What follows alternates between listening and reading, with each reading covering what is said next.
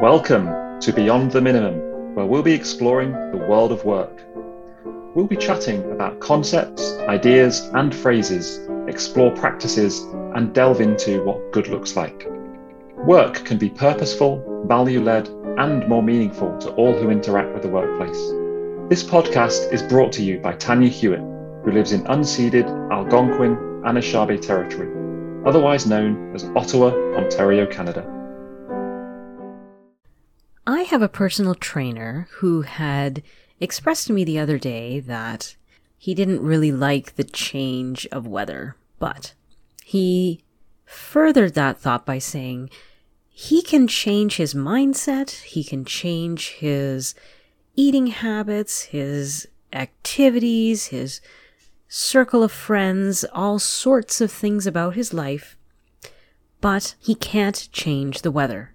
And when he said that, I thought, that's incredible because that reminded me of the serenity prayer, which uh, maybe you know I had been surrounded with this my entire life. God grant me the serenity to accept the things I cannot change, the courage to change the things I can, and the wisdom to know the difference. What is in our locus of control versus our locus of influence versus what we have very little power over is really important to understand. If we start to complain bitterly about things over which we have zero control, we're going to find ourselves very frustrated and powerless because there's nothing really you can do about it.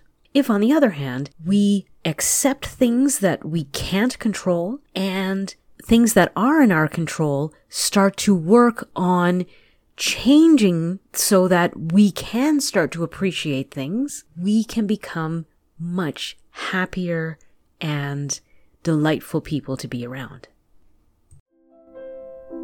Today's episode is expanding our vocabulary. Today's expanded vocabulary is pluralistic ignorance.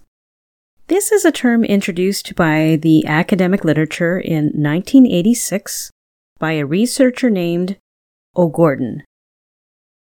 It refers to how an individual relates to a group, although not in a productive way.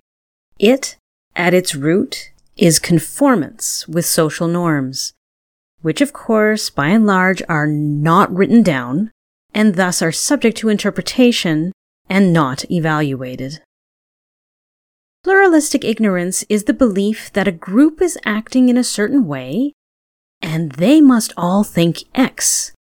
I think Y, but I had better think X and act accordingly. You know it's wrong, but because everyone else thinks this, you suppress your own discomfort and go along with everyone else. You believe that everyone else is internally consistent. You are the only one facing this cognitive dissonance and resolve this by conforming to the group. The Asch experiment, though done in the 50s, showed this in a dramatic way. It was really looking at conformance in light of the Second World War. However, it still had some very insightful findings. If you don't know of the Asch experiment, it was mind blowing to me when I first saw it. Essentially, a room is full of Confederates, so people who are in on the experiment. They were instructed to deliberately give an obviously wrong answer. The test was three vertical lines of different heights, and the fourth line was shown, which obviously matched line A, B, or C. The experimentee was the last one to weigh in. This was done multiple times per group, and he also had a controlled group with no Confederates.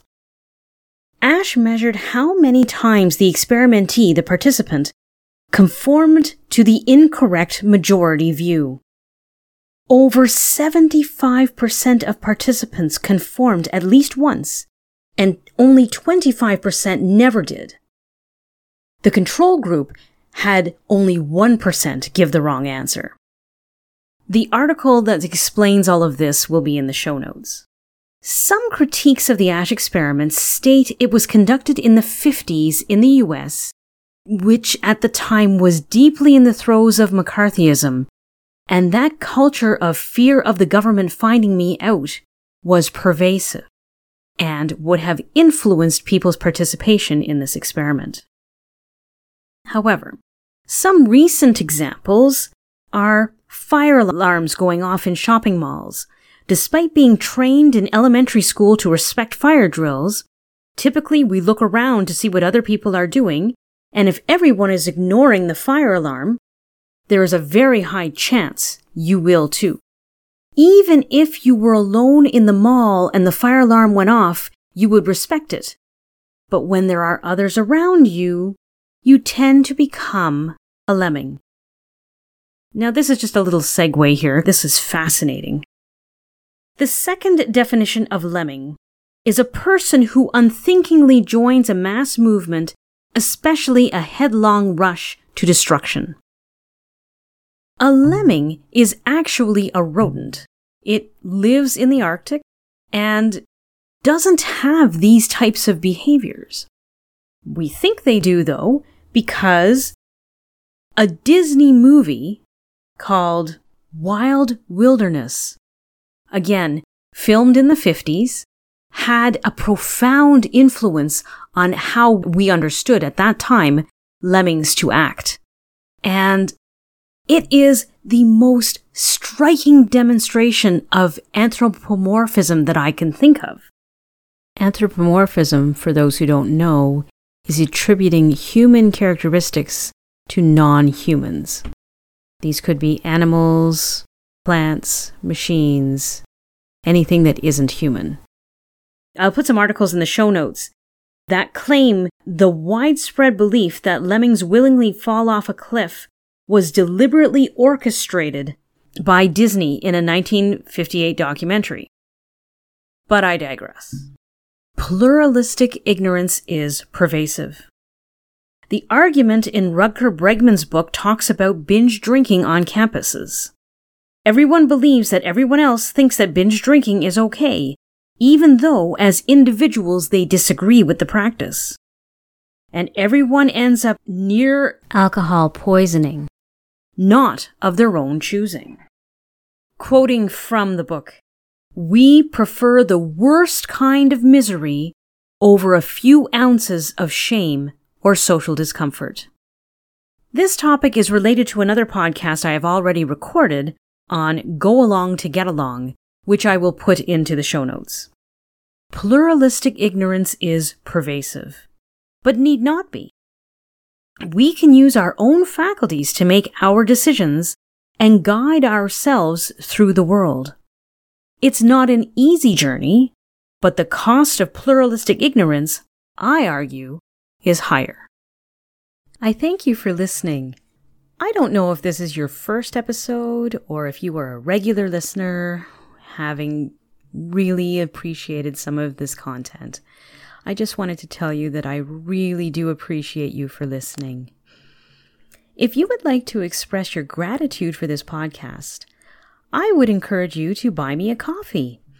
Head on over to buymeacoffee.com slash Tanya H. That's buy, B-U-Y, me, M E A, coffee, C O F F E E, all one word, dot com slash T A N Y A H, Tanya H. I will put this in the show notes, and I would really sincerely appreciate your support. In addition to that, you can rate and review this podcast and I really, really appreciate that you are here listening to what I am sending out to you guys. Thanks so much.